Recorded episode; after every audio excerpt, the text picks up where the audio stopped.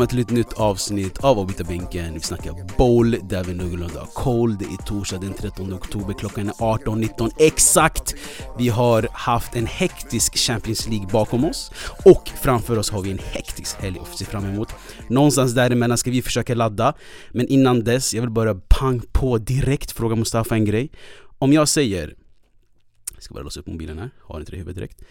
Om jag säger född 87 Född i Frankrike han har Född 87. eh, Född i Frankrike Spelat 17 år Messi är ju 87 Men den här shunon är född i Frankrike, okej? Lyssna på det mm. Spelat fotboll i 17 år 782 matcher 361 mål och 14 titlar Obviously du som lyssnar hörde ju ett klipp innan eh, Labyrint Anthem-låten, vem det är Men Mustafa har inte hört den här än Mm. Eh, han nyligen sa att han eh, ska lägga skorna på hyllan efter säsongen. Det som kan eh, förstöra lite för det är att jag har sagt att han är född i Frankrike men spelar, han spelar egentligen för ett annat landslag. Eh, anfallare som du har hört med antal månader han har gjort. Spelat i många storlag. Och Spelar just, han är anfallare också. Exactement. Spelar just nu i MLS. Det kan ju vara eh, många spelare men eh, född i Frankrike. Har vunnit La Liga tre gånger. Har vunnit Coppa Italia en gång. Serie A Men det måste ju vara gånger. Gonzalo Higuain. Gonzalo Higuain. Men det är ju faktiskt ett, en fakta jag aldrig kände till att han är född i Mm. Frankrike och han är från Sydamerika, Argentina. Exakt. Jag tror därav namnet Iguain, franskt, du vet fran- Mm. fransoserna brukar hoppa över första bokstäverna. Typ Henri, Iguain, Exakt. eh, Amond. Nu jag kom på ett namn bara. Men eh, jag tror också han har, eh, jag tror någon du vet farfar eller något sånt där som är fransos. Men eh, han la skorna på hyllan häromdagen, eh, för någon vecka sedan eller två. Alltså det känns ändå inte skönt att börja med Gonzalo Higuain eh, För mig en otrolig anfallare eh, För många argentinare en eh, urusel anfallare eh, Har väl eh, Alltså all, näthinnan för alla tyvärr är väl de där tre finalerna nästan i rad Först VM mot Mm. eh, Tyskland när han brände eh, det här jätteläget Två jättelägen om jag minns helt rätt eh, Och sen Coppa Italia Nej vad säger jag? Coppa America mot Chile två gånger om Mm. eh, Straffläggning, straffmisshandel också Men jag, jag tycker inte det ger han eh, värdighet att han ska speglas efter det, att han ska definieras efter de grejerna Nej, definitivt. 36 mål i Serie A, Amana sikter Mm, han är ju nu, eller inte nu längre, men han var ju bästa målskytten i Serie A någonsin. Sen eh, kom ju nu Immobile där för Jag tror till och med han tangerat väl? sen Eller? som, ja, tangerade rekordet. 36 Men eh, det är en anfallare som jag tycker det är mycket blandade känslor när det kommer till klubblag. Älskad i mm, ja, Napoli. Eh, I Real gick det inte kanske som planerat men eh, han var inte heller så dålig. Jag tyckte han eh, gjorde det bra där eh, och kunde ha blivit bättre om han hade fortsatt. Eh, sen eh, inte så ljusa tider kanske i Juventus och andra klubbar, toppklubbar men ändå haft en fin karriär. Och eh, jag, jag brukar aldrig definiera faktiskt fotbollsspelare efter eh, landslag. Nej, uppnår där. För att det är så olika beroende på vilken nation du representerar. mm, mm. Nej men jag tänker alltså eh, Alltså jag säger så här, Iguain för mig är ändå en klassisk nia Du vet de brukar alltid vara lite Lite mer bastanta, lite mer rundare du vet. Eh, Även om han blev rundare när han åkte till eh, MLS Vi hade ju Mohamed Said här när han var här, han spelade ju med hans brorsa Federico Iguain Eh, Och sen kom Iguain, vi kan, vi kan, vi kan lägga in, eller producer lägger in, väl in när Mohamed Said snackar om några ord om, om Iguain Så frågade Higuain hans äldre bror, vilket är Federico, han bara, finns det någon som kan visa mig? Och då rekommenderade han oss. så vi var med honom flera, flera dagar, liksom en hel vecka. Han kom ju till oss precis innan han skulle skriva på för Juventus. Så det var ganska mycket rykten om vart han skulle och alltihopa. Och, alltså han kom till Columbus, inte så många som, det var ingen som visste vem han var. Liksom. Så han kunde gå på gatan helt normalt medan alla rykten skrivs om honom. Och världsrekord hit och världsrekord dit. Och, eh, allt möjligt. Men eh, jag tror det var, det var där han blev tjock liksom. han åt ganska mycket när han var med oss faktiskt. Ja, nu låter det logiskt alltså, han mellanlandade i USA alltså. Men det jag menar är, alltså fotbollen är så jävla hård på ett sätt att ifall du, du, du eh, gör de här, självklart tre vitala misstag och tre vitala grejer som kan ha kunnat ändrat för hela Argentinas historia. Mm. Det är väl det man, man kommer ihåg ifrån. Ja. Men det är i slutändan kollektivsport. Alltså ska man klandra eh, toppen eh, varför de inte gjorde mål, då kan man klandra den som är längst bak, målvakten, varför man släpper in ett mål. It goes both ways. Det är det jag säger. Du menar varför Sergio eh, Romero släppte in Ja, Mario mål? delvis, eh, så kan man också se det. Eh, Men eh, varför inte man räddade kanske en straff eller två, tre straffar under straffläggningen under Copa America mot Chile. Mm, Det kan mm, vara många mm, olika mm. anledningar. Man kan, jag tycker inte man ska kasta det på en, men det är självklart du får den kritiken på grund av att folk har de förväntningarna på dig. De tänker liksom, de har sett eh, historiska grejer i Napoli-tröjan i Serie A. Då, Ja, alltså obviously. Alltså, jag, jag tycker ändå, eh, om vi, vi ska inte landa i gå in för länge. Vi ska, det här var tänken att det är en, en, ett uppvärmningsämne innan vi trycker på space och fortsätter. Men han ska ändå få en eloge för att han startar och har spelat matcher när ett lag fyllt av spelare som eh, TVs en tid. Eh, 2014 så startade han för eh, Agüero. Eh, och sen har de haft liksom anfallare som Dybala, Icardi som, har, som, har, som har varit liksom, där är, Argentina har aldrig haft svårt att hitta anfallare men där har han varit ändå och eh, trängt igenom sig och hittat sin startellag och varit den här nian. Det var nog det enda jag var faktiskt kritisk till. Att eh, jag eh, tyckte att eh, Agüero borde varit Argentinas startspelare. Att eh, Higuain inte borde varit den här som eh, den personen man litar på framåt, även fast de har Messi. Mm, Men han fick ju chansen, så det är väl eh, tränaren som ska ha skulden. exakt. Eh, och jag tycker också det är en fi- jag kollade lite, du vet eh, många spelare som skickade sina, sina hälsningar till eh, Iguain. alltifrån eh, Agüero till Avetzi eh, till Cavani och sen jag gillade José Mourinhos grej, han la ju på sin story eh, en bild på honom i Real och sa han liksom Are you tired of scoring goals? Varför, Mm. varför liksom eh, lägger du skorna på hyllan? Sen sa han 'enjoy your retirement' Så, eh, like, a real recognize real. Iguain var en notorisk eh, målskytt eh, Det har han visat och vi vill bara liksom hälsa och eh, lycka till Mohamed Said får väl skicka våra hälsningar genom Federico Iguain till Gonzalo Iguain och så Mm. vidare så får vi Någon kommer nog träffas på nästa buffémöte va? The body shaming! ja, men eh, vi eh, kör väl, vi går vidare och snackar det fotbollsmässiga.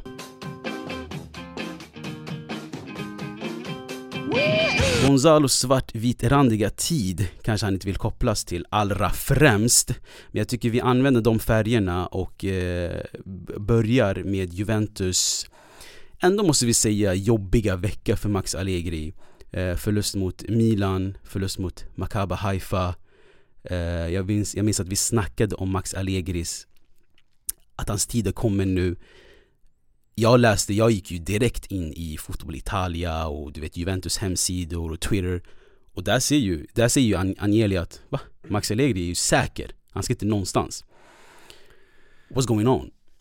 Ja, det undrar jag nog lika mycket som alla andra Juventus-fan. What going on? Alltså det är, förlusten mot Milan kan man liksom svälja, jag tror, som ett Juventus-fan. Men eh, att förlora mot eh, Maccabi Haifa, alltså det är, ja, det är inte godkänt. Alltså, det är eh, absolut inte acceptabelt för någon toppklubb i världen. Och eh, jag eh, förväntar mig att eh, han lämnar Juventus inom kort. Jag har svårt att se honom kunna rädda det här jobbet.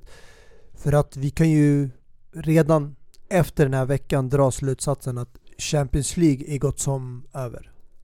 Eh, gruppspelet. Eh, det kommer bli nog en tredje, fjärde plats för Juventus. Mm, mm. Beroende på hur de sista matcherna slutar. Eh, Men de kommer inte ta sig vidare. Jag tror inte det. Och eh, eh, ja, ligan där är det liksom mest eh, nog eh, en topp 4-plats man eh, kommer sikta sig in på. Så jag, jag tycker liksom den här säsongen är över och eh, det är Allegri som ska ta smällen för det. Jag tycker inte Juventus har sånt dåligt lag att de ska sjunka till den här nivån. Sen har de ju drabbats en hel del av eh, skador. Eh, bland annat i mittfältet där de har saknat väldigt många spelare. Men det är fortfarande en toppklubb som ska kunna ta sig igenom en sån här tuff period. Obviously, bättre men, sätt. men, men, men du börjar med att säga att det är Juventus fansen kan svälja Milan-förlusten. Men faktum är att ingen av de här matcherna är sväljbara. Paus. Men det, det jag försöker säga är eh, Juventus bror, det här är vad är det? Nio år i rad? Åtta år i rad? Scudetton? Det här, är, det här är eh, La Vecchia Signora min broder, det här är den gamla damen, det här är motsvarigheten till vad City försöker göra nu i Premier League, bara du vet tangera, tangera, tangera. Det har de gjort i åtta år. Alla som har spelat i Juventus de senaste, säg tio åren Från Niklas Bentner till alla de här, Nico- Nicolas Anelka var utlånad, har vunnit scudetton. Det visar Mm. bara, förstår du vad jag menar? Så om du har touchat en match i Juventus de senaste tio åren har du en scudetto Mm. Fattar du vilken stor klubb det här har varit? Vilket fortfarande är, det ska jag inte säga, de har haft nå- något två då- dåliga år så Och några två eh, dåliga tränare i Sarri och eh, Pirlo Men bror, inget av det här är acceptabelt Men om du jämför det här laget som Allegri fick nu ärva när han tog över Mm. jämfört med eh, det första laget han fick ärva från Antonio Conte så är det ju en väldigt stor skillnad på namnen och kvaliteten i laget. Jag säger inte att det det är ett dåligt lag nu, men eh, det där laget som Conte byggde upp och som Allegri fick fortsätta med eh, ja, framgången helt enkelt. Det var ett framgångsrikt, det var eh, en stark grund, det var eh, ett spel som var implementerat och anpassat också för att Allegri skulle fortsätta sin utveckling med det här laget. Nu spelar inte han kanske en trebackslinje som Conte gör, men den här defensiva tankesättet, det här kontringsspelet, det är mer eller mindre liknande. Och eh, ja, där tycker jag att de delar en eh, väldigt liknande filosofi i fotbollen. Jo, Nu försöker ju Juventus ändra på det. Det är så jag känner i alla fall efter deras värvningar. Men de kommer inte kunna utföra den här förändringen med den här tränaren i styret. Så enkelt är det. Så Någon du, ny måste men, in. men, men, så, så du menar, det, det går så enkelt att säga att det här, om, om Max taggar Mm. och någon rätt, en, en mer, eh, eh, en mer, mer rätt man för det här jobbet Mm. Tror du det är den enklaste lösningen eller? Alltså det är den, inte enklaste. Utan eh, det är den bästa lösningen för Juventus i nuläget. Eh, det kommer inte vara en enkel lösning. Eh, det finns ingenting enkelt eh, just nu med tanke på deras sits i både ligan och Champions League. Eh, så det är tuff väg, vare sig det är om, vare sig om det är Allegri eller om det är någon annan tränare som kommer in. Jag känner bara att eh, det här var droppen. Det är dags att liksom packa väskorna. Eh, jag, jag tror inte fans över världen skulle bli chockade över att han får sparken efter en sån här förlust. Nej men Agnelli gick ut och sa um, att han är säker However, jag menar bara Jag var innan eh, ligorna drog igång och vi hade det där Serie A-uppsnacket Jag sa att Juventus means business. De har hittat värsta laget. Det här är Di Maria, Kostic eh, Speciellt Di Maria som tyvärr gick ut skadad och eh, det sägs att han kommer missa VM Eh, Men mer om den saken när vi snackar om VM Men det jag menar är, det här är ett bra lag min broder. Jag tycker på papper till och med att man kan jämföra de här med Inter. På papper är de nästan bättre än Milan min broder. Ja, så det, det beror Mi- på... Det enda Milan har det är ett mer sammansvetsat lag. Det här är ett lag som spelar för varandra. Kanske de inte gjorde nu mot Chelsea som vi snart kommer komma in i. Men Juventus är ett bra lag bror. Du ska inte bort det här laget. Det är delvis bra när jag kollar på pappret och namnen. Men eh, det handlar också om att spelarna ska komma upp till den nivå. Bara för att du hämtar in en spelare som har varit bra i ett tidigare lag i en annan liga innebär inte att han kommer bli samma spelare för dig. Ibland kan han vara den samma spelare. I vissa fall blir han en bättre spelare och utvecklas ännu mer och uppfyller sin potential. Och eh, i vissa fall som i Juventus nu med spelare som till exempel Leonardo Paredes, eh, Bremen. De har inte kommit upp till den nivån som eh, man förväntar sig och som man har sett i deras tidigare klubbar. Mm, mm. Ja, jo. Men eh, jag vet inte alltså, jag ska vara ärlig. Jag, jag kommer inte på något, någon tränare som kan ta över Allegri nu som kan vara en, en intressant ersättare som kan göra så här att Men, jag, men jag, jag kan köpa det argument lite för det här är spelare som är bra men de behöver kanske bara en, en motivator som kan motivera de här på rätt sätt. Mm. Jag vet inte, de kanske har drabbats av den här mätthetssyndromet när det kommer till ligan Men de borde inte göra det i Champions League i alla fall, det är någonting de måste ta hem Alltså jag säger såhär, skit i ligan, vilket det kanske låter hårt för alla Juventinos där ute Skit i ligan, koncentrera dig på CL, du har inte vunnit den på bra många år Mm. Men det finns många tränare ute just nu. Inte många, men det finns kvalitet tillgängligt ute. Tänker du på Beroende Mr på TT eller? Bland annat en Alltså tränare Thomas- som Thomas har Tuchel. visat det, Thomas Tuchel, du har Mauricio Pochettino som har fortfarande inte eh, fått ett nytt jobb sen PSG. Och eh, så har du en som eh, ser svartvit som sitt hem faktiskt. Talk to me I love Real Madrid so much, but my first home is Juventus. I spent wonderful years in Turin. Sooner or later, I will return as a coach. In the direction? I don't know, but I'm going home. Är det dubbel-Z eller? Det är dubbel-Z. Mm, mm. Det är eh, min broder, min eh, idol, Zinedine Zidane. Låt oss bara vara tydligt, idol i fotbollsplanen, i gräsmattan med sina dobbar Inte Ja. idol med, med kavajen i den här Nej, te- rutan självklart inte. Men sen ska man inte ta bort, eh, liksom ta ifrån hans framgång som tränare. Men han är min idol som fotbollsspelare, ja. Mm, mm, mm. Ja, jo, det är bra namn självklart.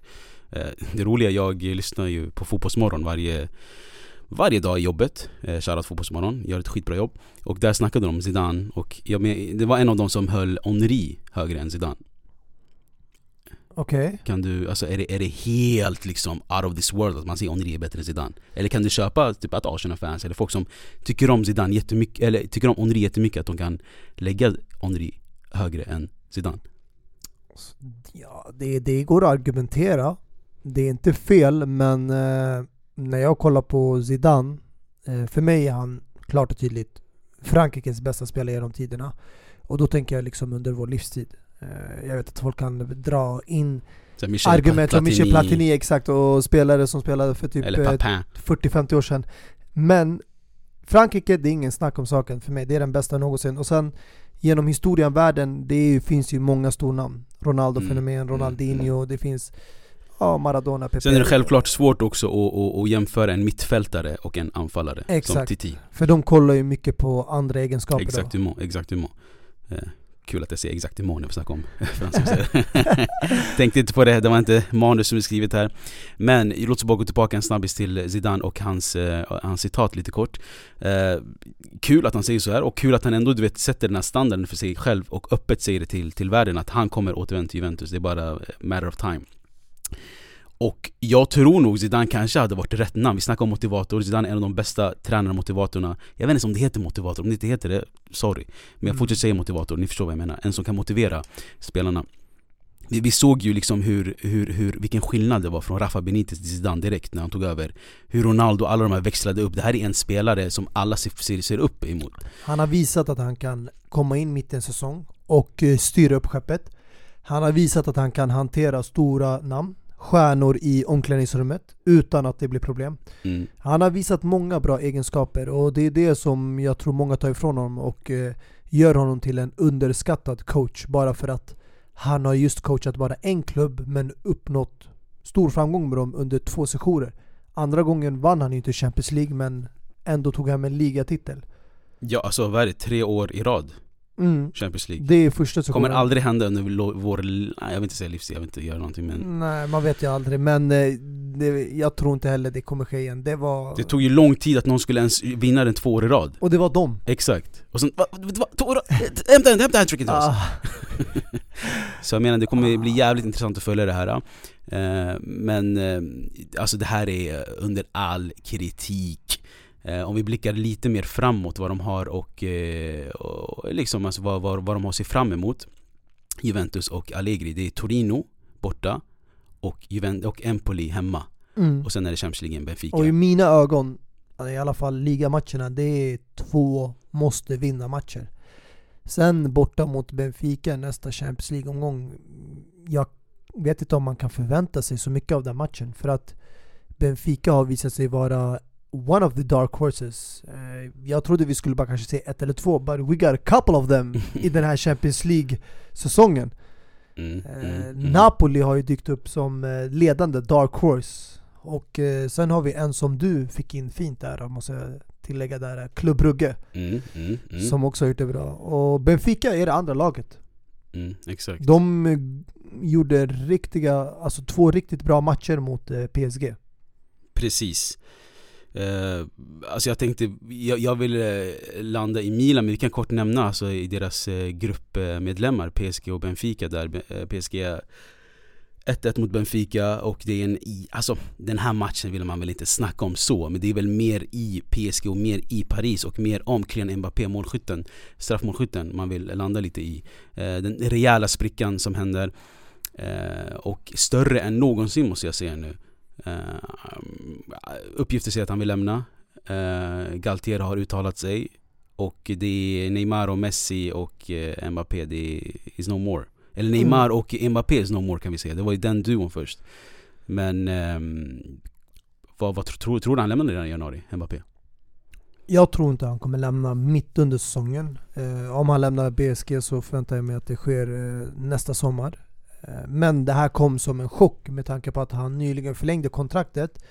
Och eh, om man ska tro på ryktena och det som sägs eh, så har PSG inte uppfyllt sina villkor enligt det nya kontraktet. De har inte hållit sitt ord när det gäller vissa saker, hur klubben ska styras och vilken roll Kylian Mbappé har i PSG. Och därav har det växt ett eh, missnöje mm. från mm. Mbappé och hans agents sida. Och eh, det sägs då att han ville lämna eh, men att han kommer lämna i januari vet jag inte om de tillåter för att även en klubb som skulle vilja köpa honom kommer förmodligen vara en Champions League-klubb vilket innebär att han inte kommer kunna spela i Champions League för den klubben väl, om han har redan varit registrerad. Nej, de de har tagit bort den regeln tror jag. De har tagit bort det. Alltså nu, nu är det ju fritt fram, även du vet folk från, eh, vad var det nu? Jo, jo det är nog fritt fram. Jag är ganska säker på det. Sen, eh, okej, okay, ja, det, då, då är, står dörren på glimt. Men sen mm. kommer det till summan. Han har treårskontrakt.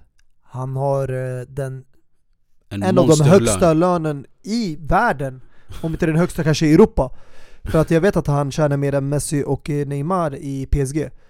Så vem är villig att betala den lönen och vem är sen villig att betala kanske 200 miljoner? 2 alltså, miljarder? Och, vem, och liksom, vem, är, vem är villig att betala för divheten då? Låt oss vara ärliga. Alltså han har mm. fått vatten över huvudet. Men det ironiska i allt det här, mm. nu om vi ska som sagt fortsätta följa och tro på de här ryktena, det är att PSG gick ut med att om du känner dig missnöjd, om det är så verkligen att du inte vill vara kvar, så kan vi hitta en lösning. Men den lösningen utifrån klubben kommer inte bli in till Real Madrid-klubben. Med andra ord, han kan lämna PSG, men vilken klubb som helst i världen förutom Real.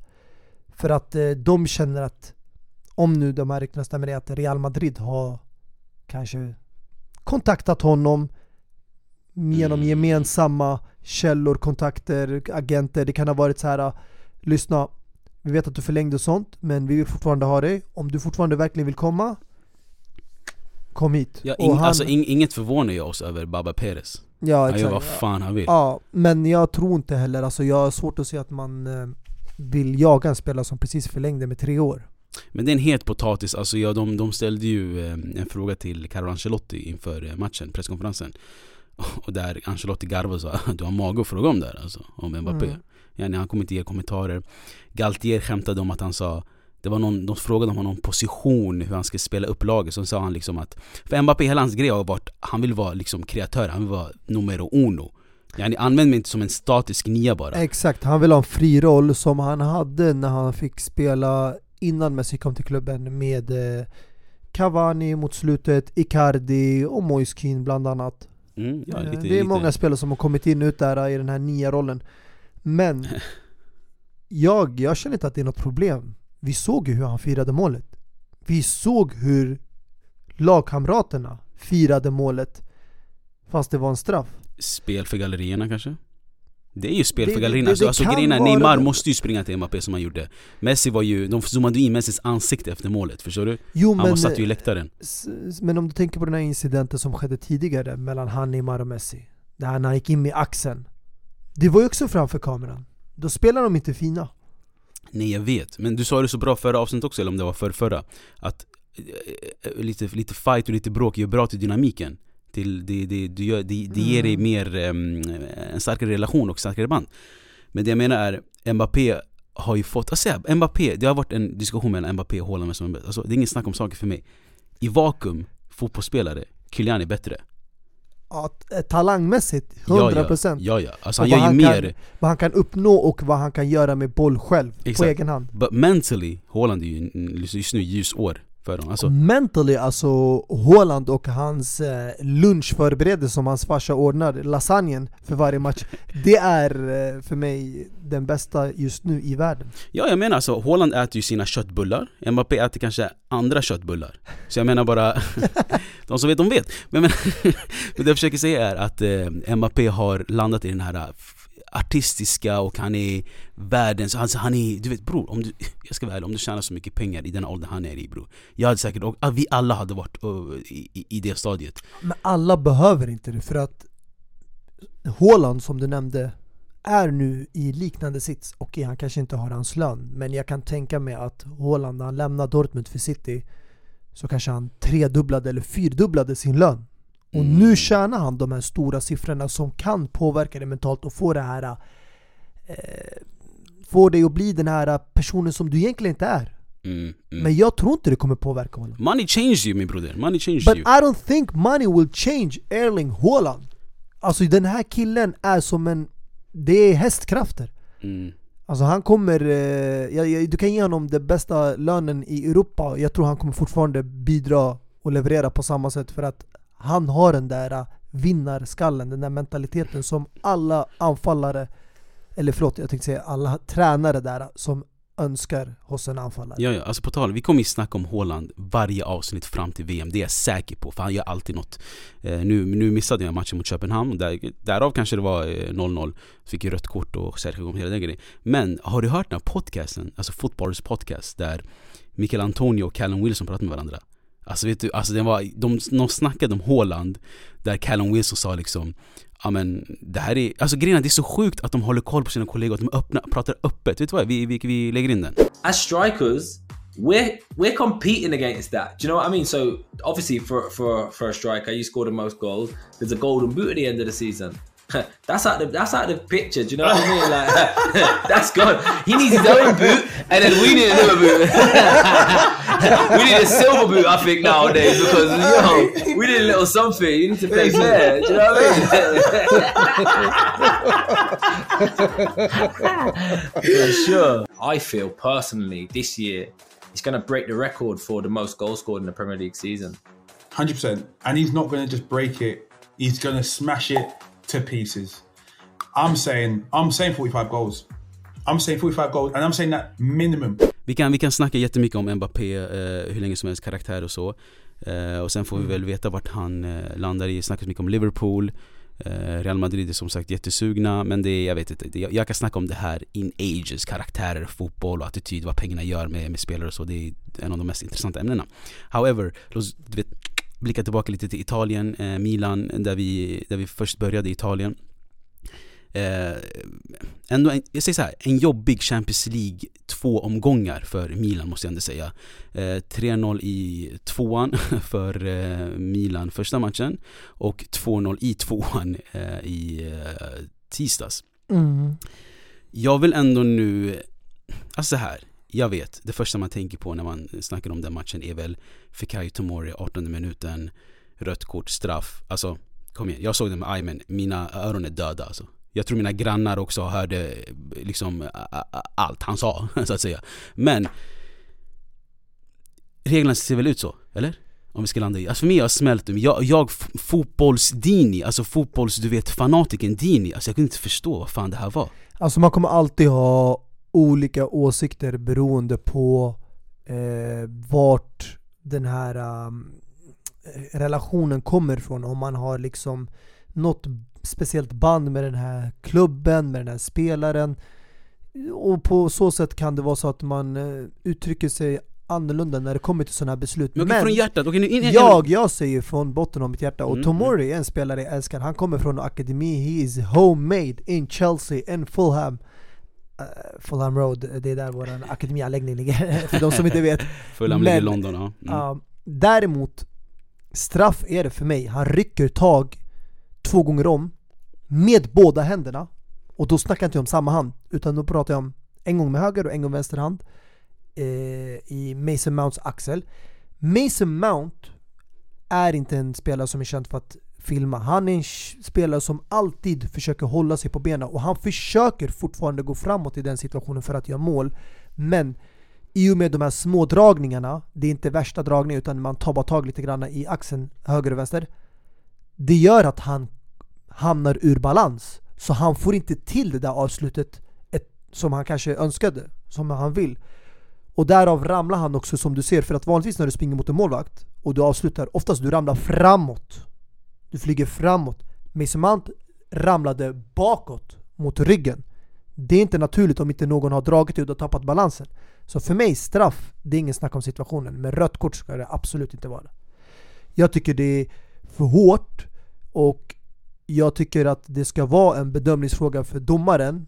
För tidigare har man ju sagt att man kan få rött kort och straff. Sen tog de bort det. Att man kan inte bli dubbelstraffad. Antingen rött eller straff, du kan inte få båda. Men det är det som är grejen Men nu alltså. införde de tillbaka att det är okej. Och jag känner bara att även om det står så i regelverket, vissa situationer, om det är straff, men det är inte så grovt, du kan inte ge rött kort bara för din frilägesituation. För det finns grova situationer, allvarliga, där det är liksom en solklar dragning eller tackling och i de situationerna kan jag förstå, okej dra fram det röda kortet eller åtminstone gå och ta en titt i skärmen. Men när det är lite diskutabelt så här, ah, mm, eh, var det där eh, straff? Okej, det är straff. Ge, dra bara fram det gula. Varna spelaren. Och jag tror det är den reaktionen Milan-fansen fick. Men sen, om vi bara ska stänga den här grytan eh, innan den börjar koka så ska vi helt Stäng ärligt- locket eller? Ja, straff och en, inte rött kort och de fortsatte med 11 man. Jag tror ändå Chelsea har tagit hem det här.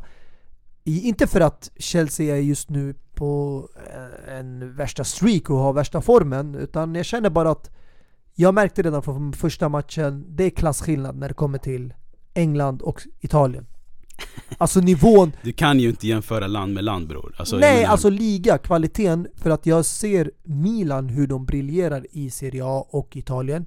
De har precis vunnit scudetton, de har inlett säsongen som ett scudetto-lag. De har fortfarande den här äh, vinnarmentaliteten kvar inristad. De känner sig fortfarande som så här äh, favoriter nu. Förra året var de inte favoriter, men nu känner de sig som one of the top, inte one of the bottles. De är ingen dark horse längre. Det kan du inte kalla Milan. Ett Mm. dark horse. Aldrig gjort det men... Men jag skulle definitivt kunna säga att Napoli är en Serie A dark horse. Förstår ja, du? Alltså lyssna, Napoli, Kvaratskhelia och Anguissa hade ätit alla lag i England. Ätit. Det, det, det, det är där jag kommer Vi lite... såg ju hur de är i Liverpool alltså. De Mm. strimlade dem. Och Napoli är ju det enda laget som har eh, vunnit Milan den här säsongen, om jag minns rätt. Alltså det enda laget de hade haft svårt med, obviously, det är deras ljusblåa kollegor, City. Mm. Och det matchen lär hända, I don't know, det hade varit otroligt att se. Och många, många påstår väl att säga att ja, men Napoli brukar alltid, de är kända för att ha en bra start alltid och det är alltid så. Men eh, it's for real now. Ja, alltså jag tror inte, som sagt, det stora testet har kommit än. Eh, De har ju mött eh, lag i eh, Champions League i alla fall som inte är i toppform, om vi säger så.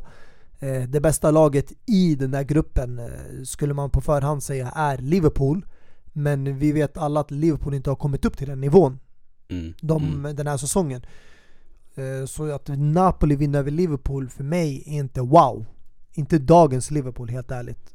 Nej men det är Men jag fortfarande kommer inte ta Liverpool. någonting Men jag tar ingenting från Napoli. Obviously not, de har 12 poäng av 12 möjliga. Mm. Eh, och eh, alltså jag ska vara ärlig, om vi kollar deras schema lite snabbt. Eh, det är väl helt okej, de har inte jättesvåra matcher. Roma möjligtvis, matchen efter Bologna. De har Roma borta. Eh, och sen kommer de tillbaka till eh, Rangers där de kan kanske vila lite spelare. Sen har de Sassuolo och sen Liverpool igen, Champions League. Atalanta, där kanske det börjar komma. Men vart är de här svåra matcherna? De har Empoli, sen de har Udinese, Inter, 4 januari! Och sen kommer de tillbaka till Sampdoria. Alltså det här, är, det här spelschemat är så gjort för att de ska vinna scudettorna, så alltså. fattar du?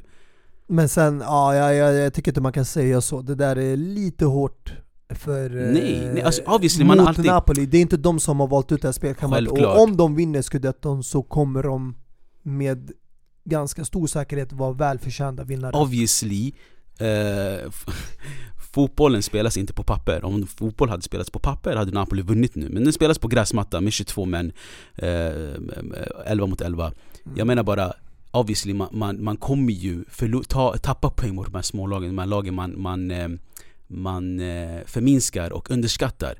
Eh, Och det är det de måste akta sig för. Men ja, det här är en otrolig resa vi, vi är på. Eh, ratte, Bakom ratten sitter Kva- Kvaratskhelia Bredvid sitter Angisa och de byter varandra ibland vem som kör bilen. Så det är en otrolig, otrolig resa vi är på med Spalletti och gänget Så det kommer bli intressant att se. Jag vill bara kort komma tillbaka till den här domargrejen med Milan och Chelsea och så. Jag säger så här. Jag, jag, hänger, jag hänger inte ens med när de här reglerna ändras. Först var det så här, all, all hands är hands Då tänker man va? Men den var mot kroppen, min hand var på låret men den touchade handen, är det straff? Förstår du? Det gick emot sig.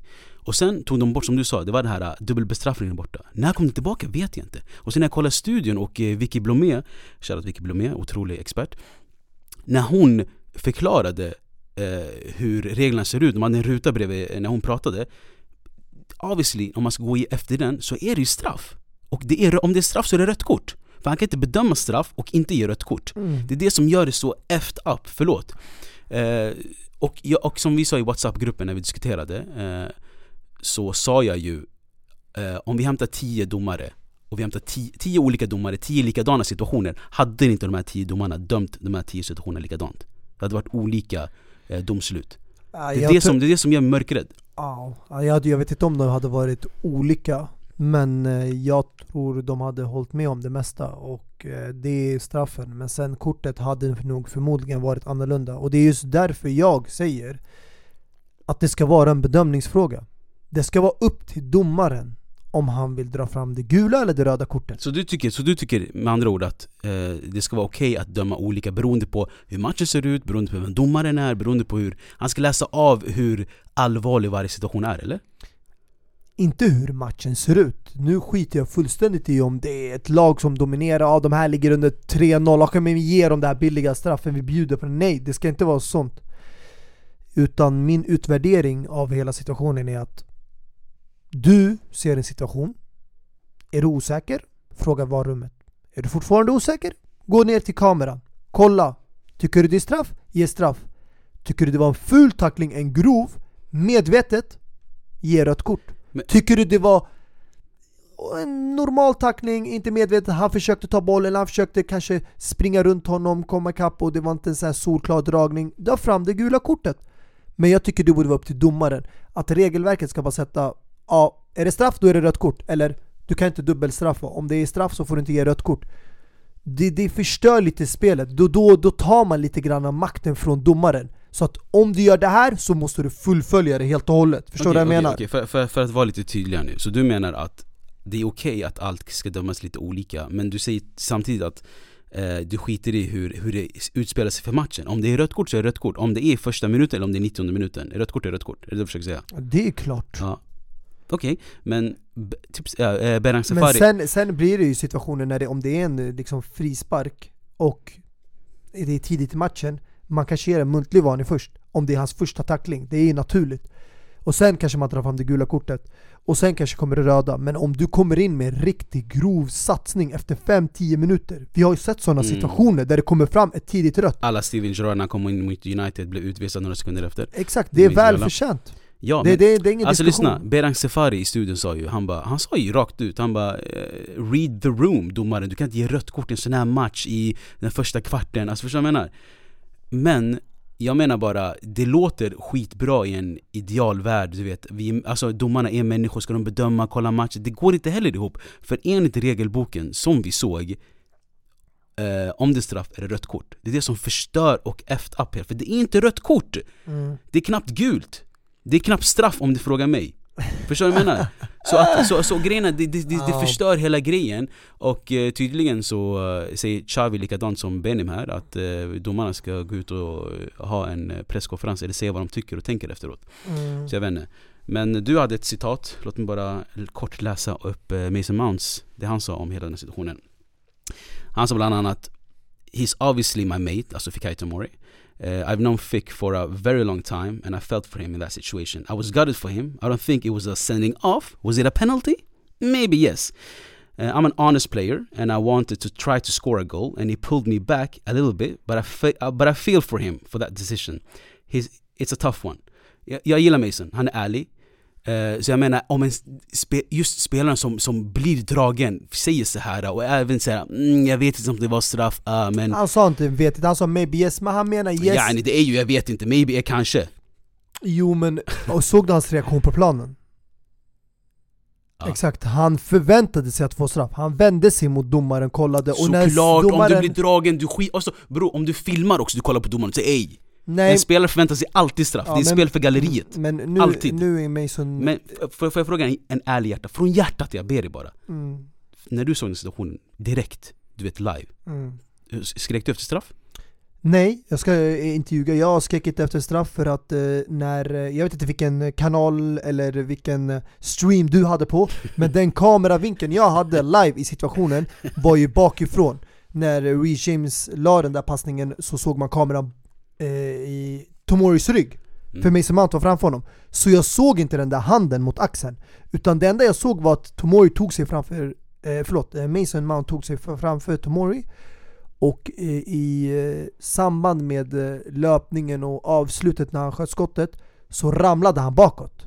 Jag tyckte Mm. det är så konstigt hur han ramlade baklänges med ryggen mot marken. Men i reprisen, från en annan vinkel, så fick man se eh, Tomoris händer på fel plats.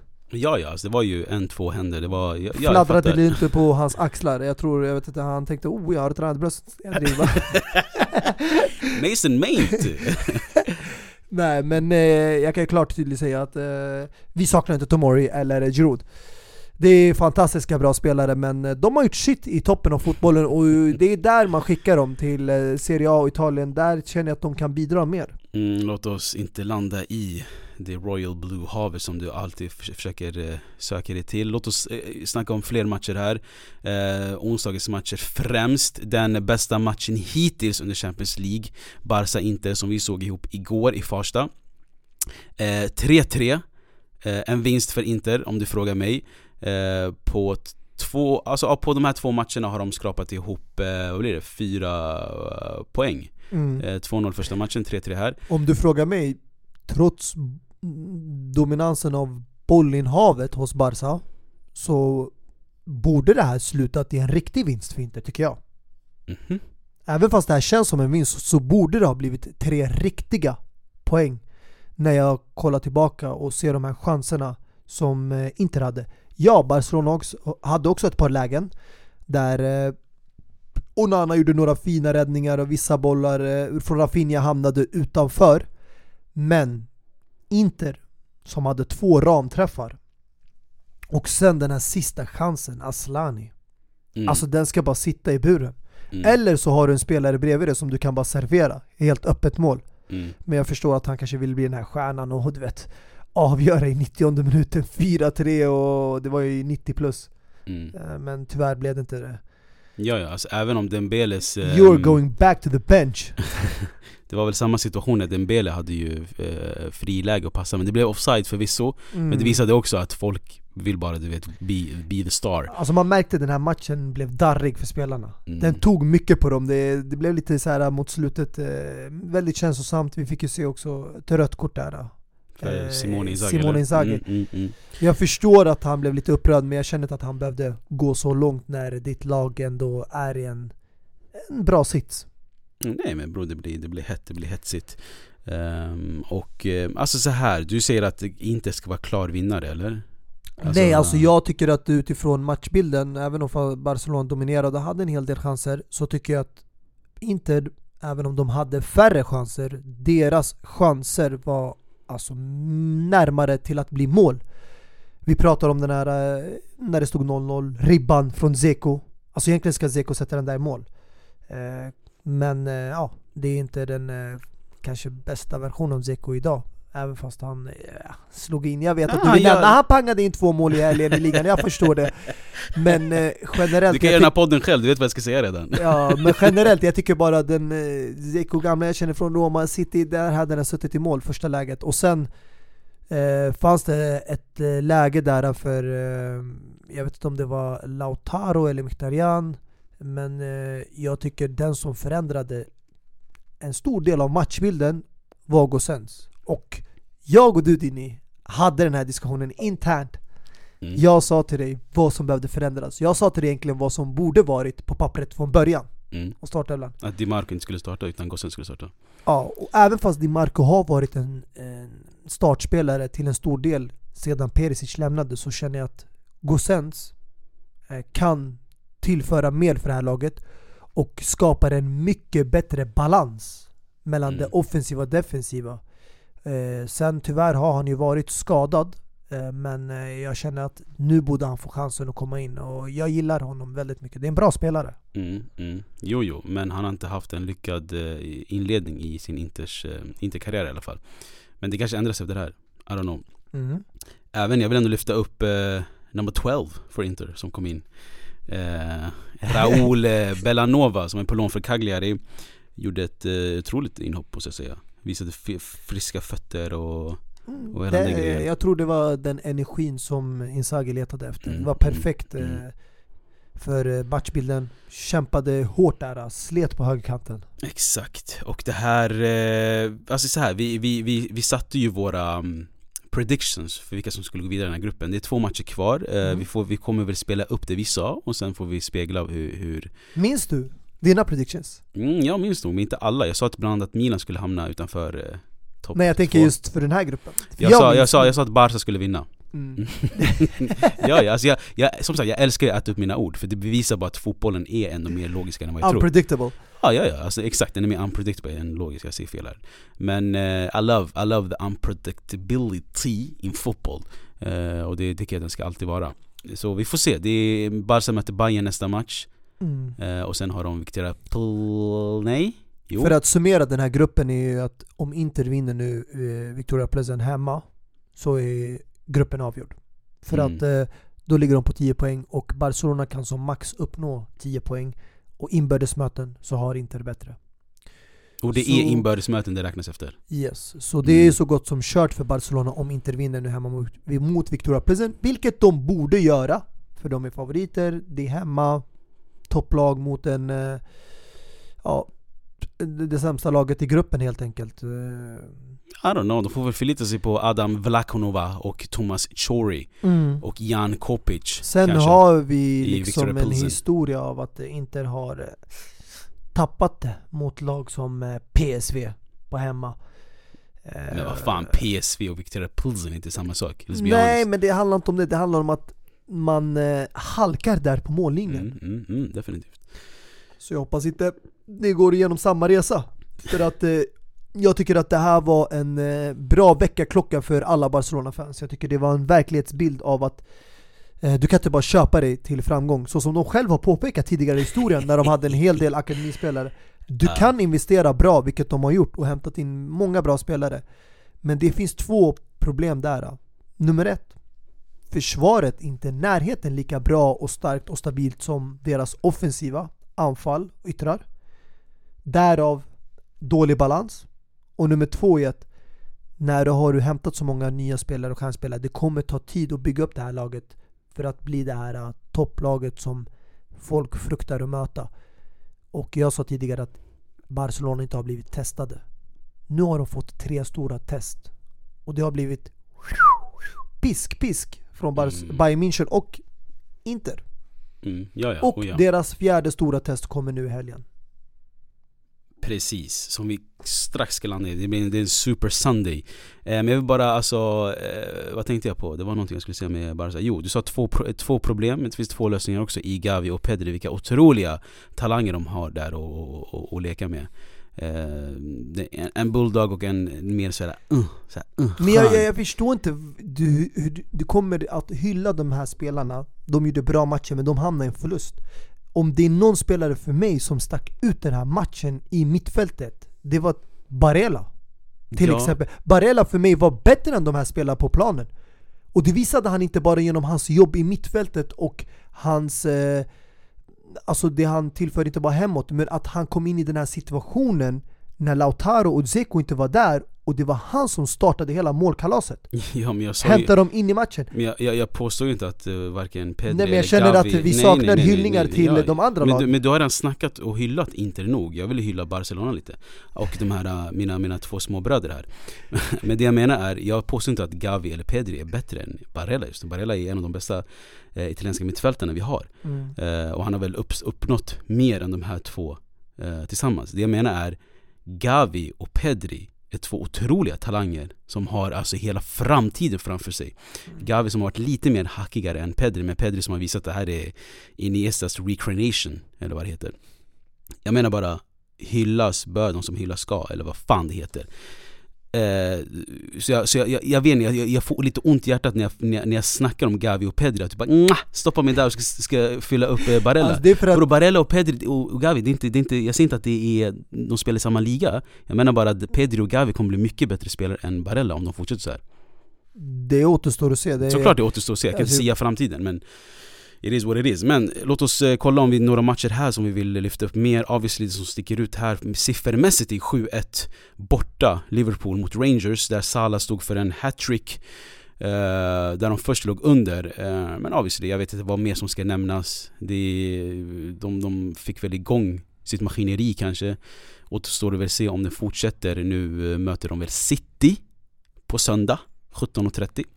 Mm. Eh, så det här säger mig ingenting. Nej men det kanske kan vara till hjälp för självförtroendet hos spelarna. Såklart, ja! Speciellt för Mohamed Salah. Jag tror de behövde det här uh, tennissiffrorna kanske för att uh, förbereda sig lite mer mentalt för City-matchen. Ja, och värt att nämna att Salah kom in från bänken i 68 minuten och stod för ett hattrick. Mm. Bara det är ju jättevackert. Eh, de hade en match mot Arsenal i helgen väl, eh, förlorade den. Eh, och rubrikerna var väl Jordan Henderson mot Gabriel Paulista, heter han väl kanske? Jo men Gabriel i alla fall. Så jag vet inte, jag vill inte djupdyka i där, FA håller på att kolla vad han sa och så. Men om jag får nu säga något innan ens det kommer upp. Jordan Henderson har varit med i fotbollen jättelänge, lagkapten, mittfältare, en ordentlig spelare. Om de säger att det varit kanske rasistiskt att han sa någonting och så. Jag ska vara ärlig, jag kan vara för först här och säga jag tror inte Jordan Henderson skulle uttrycka sig så klumpigt i en sån här stor match. Och, du nämnde det om att riskera- eh, Gabriel kan ha missuppfattat det. För att hans engelska är inte så bra. Nej, det, det, det sa jag inte.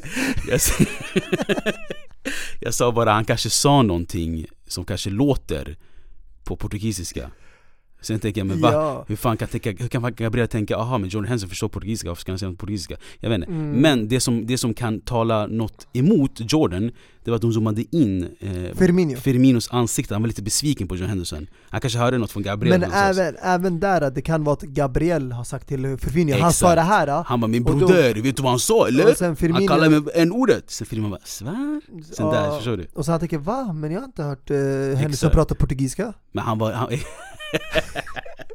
han bara 'Är du, är du hjärndöd?' när jag har försökt lära honom några ord men han har inte hängt med. Nej exakt, han snackar bara den Vi här... tog med honom en gång till Brasilien också, han hängde inte med alls. Ja, han bara 'Jag, Alisson och Fabinho försökt prata' men han, det går inte driver. Nej alltså det återstår att se som sagt. Jag hoppas att det är inget allvarligt, det vore jättesynd med tanke på att eh, som du nämnde allt det där om Hendersons position och hur länge han har varit med i fotbollen och sen har han ju massa lagkamrater runt omkring sig också. Som, Exakt. eh, ja. Ja, ja exakt, men vi ska inte landa för mycket i det. Nej, Eh, utan det som gjorde mig mer besviken i hela den matchen var ju eh, var hur de fick en, ännu en gång en avgörande roll i den här matchen. Och det är det Mm. som är synd. Det, annars var det en bra match, det var en jämn vilket, och, vilket, vad, vad eh, tänker du på när du säger Jag VAR? tycker då, eh, ja jag tänker på bland annat eh, straffen som Arsenal fick. Mhm, Vilket jag känner mm. var billigt. Eh, De kom in samtidigt i situationen och kolliderade med benen, Thiago och Gabriel. Jesus. Men han valde ju slänga sig och jag från min erfarenhet och vad jag har sett, han har en tendens att slänga sig väldigt enkelt, även fast han får tacklingar och sånt. Och jag har sett det i både i Arsenal men också främst i City. När han spelade där ute på kanten. Eh, och det är inte så ovanligt bland brassar om vi ska vara ärliga.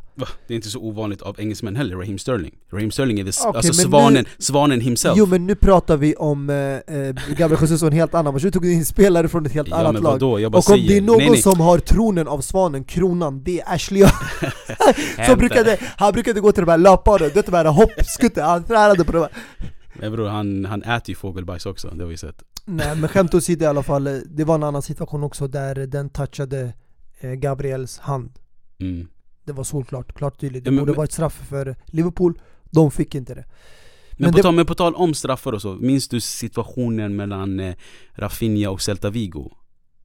När han, eh, när Barca skrek efter straff När han, eh, där, vi, alltså där man kan tycka att han sökte sig för benen och hoppade till lite Jag vet inte om du minns den situationen med att Rafinha i Barcelona Celta Vigo tror jag matchen, exakt, att han de ville ha straff där. Just det, den situationen. Ja det där uh, live mm. så såg det som straff.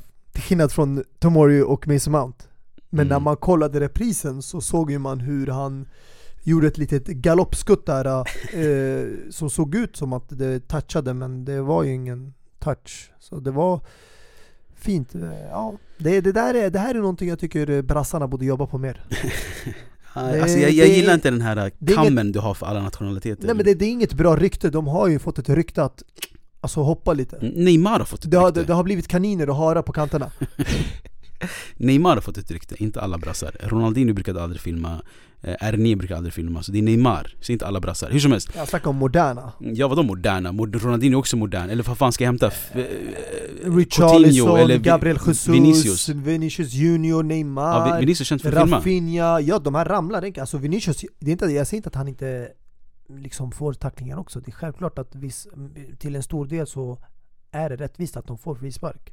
Mm. Men det finns ju vissa fall där man lägger till den. Det är, det är, det är en del av spelet också, jag förstår det. Men jag tror inte den här sliskiga delen av fotbollen att ibland slänga sig och göra det lilla extra finns hos alla fotbollsspelare. Det är bara det jag säger. Sen är det kanske ett bredare ämne, men jag tycker det är ett sätt att skydda sig också som spelare. Att man faller lite snabbt innan att du skulle bli, ta en hårdare skada. Om som du, Neymar. om du säger det så, så önskade jag att Hazard skyddade sig mycket, mycket mer än vad han gjorde. För han gjorde aldrig så. Med Hazard med den här götten bror, han behöver inte skydda sig. Den här götten skyddar åt honom bror. Men du ser nu, Paus, men fortfarande. Eh, han och Ivanovic, vad, vad hade de för storlek på shortsen? God damn! vad gick till eh, Dressman XXL? Eh? Man sa till Ike- Ikea, kan ni eh, göra en lakan av shorts till Ivanovic och Hazard? Nej jag driver. Men ehm, övriga matcher, jag vet inte fan, alltså jag, Real Madrid 90 plus någonting gjorde ju, avgjorde med eh, Rüdigers blodiga eh, face. Fick Vänta 20 jag måste stygn. bara lägga där. Mm. Om Hazard Ivanovic hade gått ut hammam i Turkiet, de hade sagt att det finns inte shorts här. Ni måste Ah. gå och köpa en. Ja, det är de som vet, de vet. De är egna. De här shortsen, nej, de skulle, alltså de skulle inte komma över du vet, mm, låren. Men eh, ja, shit, wow, vi landade för mycket i deras, ja skitsamma. Eh, jo, jag vet inte vad mer man ska, jo eh, Real Madrid, Shakhtar, eh, ah, jag tycker synd om de här ukrainarna ändå i slutändan att de släppte in det där målet. Men jag är glad för Rudiger, det här, du vet, blodet och allting var värt eh, en poäng. Eh, fick sy ihop 20 stygn där uppe i ansiktet. Och det fanns en video, för er som förstår tyska, där Alaba kommer in, han säger 'Broder, wie geht's? Du vet, hur mår du?' Han bara 'Nanna, alles gut, alles gut' till uh, Alaba, så han ger en tummen upp Tony Kroos kommer in också, du vet de pussar han på hans, eh, du vet, i huvudet Det här är, mm, I love this Och sen Mm. eh, under, när de, när de höll på att sy, sy honom så gav han liksom tummen upp hela tiden Så Rudiger is a, is a warrior och jag, jag är väldigt glad för honom att det inte blev så allvarligt Mm. Och sen säger de att det inte är, att han kan spela i helgen Jag läste ju ett intressant inlägg där efter den matchen. Det var någon som skrev Det är någonting med Real Madrid just den här säsongen. Eh, Nu har inte det gått så långt men de vägrar förlora. Det är någon curse, alltså de, gör, de lyckas på något sätt nu göra mål i alla matcher. Och i matcher där de kanske håller på att förlora så hämtar de ett oavgjort resultat. Ja, Och det, det känns som att eh, turen är på deras sida måste jag säga. Mm, ja, exakt. Övriga matcher 3-2, ja, Tottenham, Frankfurt, eh, Son, Kane, Son just i den ordningen av målen. Eh, Xabi Alonso debuterade som tränare för Leverkusen hemma mot Porto, tyvärr 3-0 där. Eh, det blir väl intressant att följa spanjoren i Tyskland eh, och eh, se hur han hanterar Bundesliga också.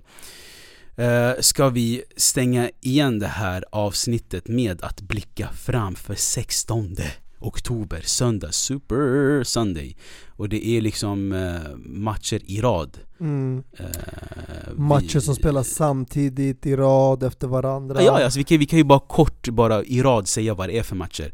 15.00 United Newcastle 17.30 Liverpool Manchester City 16.15 El Clasico Real Madrid Barcelona och där kommer väl eh, någon halvlek krocka. Eh, och sen har vi ju, eh, ja det är lite tyst om Italien den dagen. Men det är matcher överallt i hela Europa. Eh, men det är främst eh, El Clasico vi har blicken emot. Det här är den mest intressanta El Clasicon sen, sen Ronaldo Messi. Det här är Benzema mot Lewandowski. Vi har hypat upp den här matchen tillräckligt nog. Eh, jag vill inte säga för mycket om den här matchen, jag vill bara kolla på den och sen mm, djupdyka i analysen. Men alltså är du så hypad som jag är för den här matchen? Jag är verkligen hypad, eh, som jag nämnde tidigare. Det här blir Barcelonas eh, ja, fjärde stora test skulle jag säga, eller fjärde, femte kanske möjligtvis. Men eh, det kommer bli väldigt intressant att se hur de rycker upp sig nu efter den här tuffa veckan de har haft i Champions League. Och jag, jag ser ju Real Madrid självklart som favoriter. Men Real Madrid har inte heller varit på tårna nu de här senaste dagarna. Mm, eh, mm, De senaste matcherna. mm. Och därav kan det bli en väldigt jämn match. Så jag ser fram emot det. Men eh, för min del, om jag ska vara helt ärlig, jag har mer ögonen på Liverpool City. Just för att, Före El Clasico? inte före El Clasico, men det är Mm, just för mm. att mitt intresse för eh, den norska hästen har vuxit enormt de här senaste eh, veckorna. Och, Den eh, jävla hästen va? det enda jag sitter och tänker på det är, kommer den här shunon göra ett hattrick den här matchen? Mm. För jag lovar, Mm. om han gör hattrick den här matchen Jag glömmer bort Premier League, jag skiter i ligan Det är topp 4 räcker för Chelsea Fokusera bara på någonting som City inte kan vinna eller ta För att det går inte, alltså om han...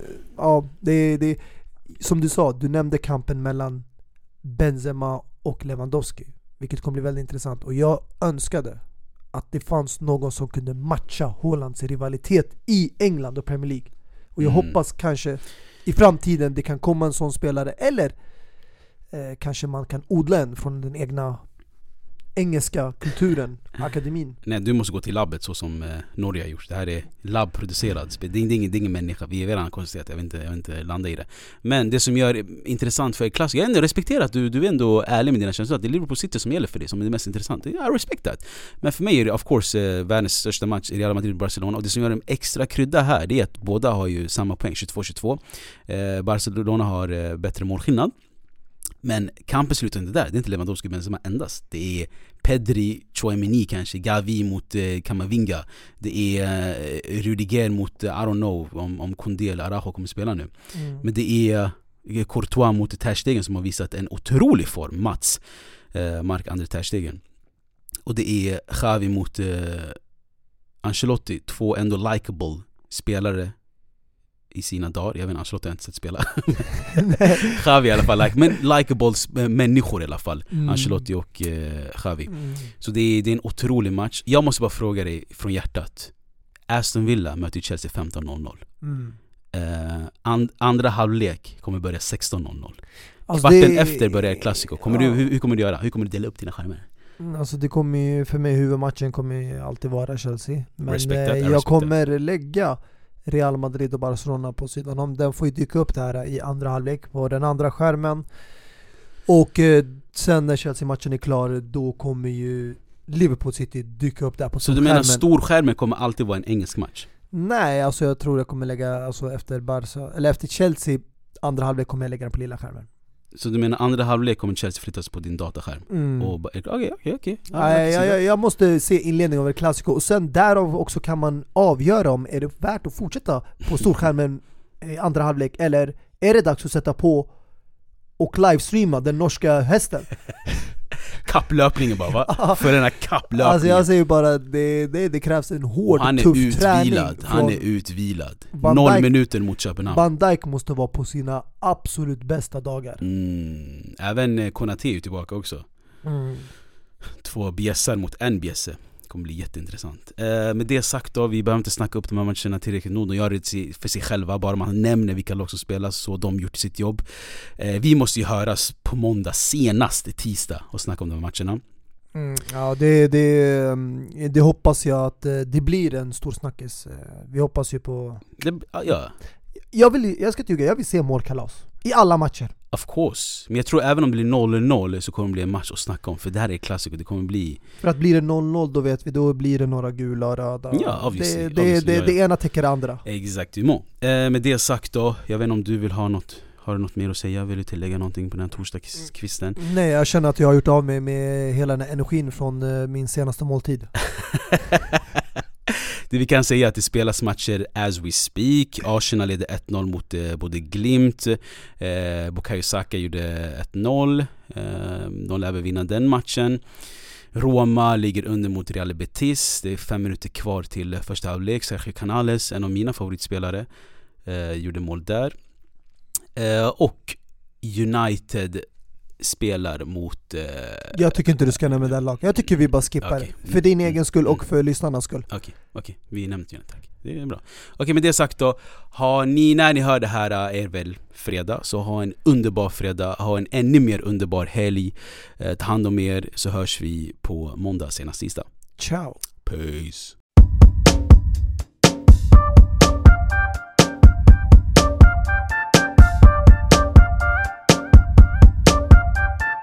Double D, big full breast on my baby. Triple weight, couldn't weigh the love I got for the girl. And I just wanna know why you ain't been going to work. Boss ain't working you like this. He can't take care of you like this. Now you're lost, lost in the heat of it.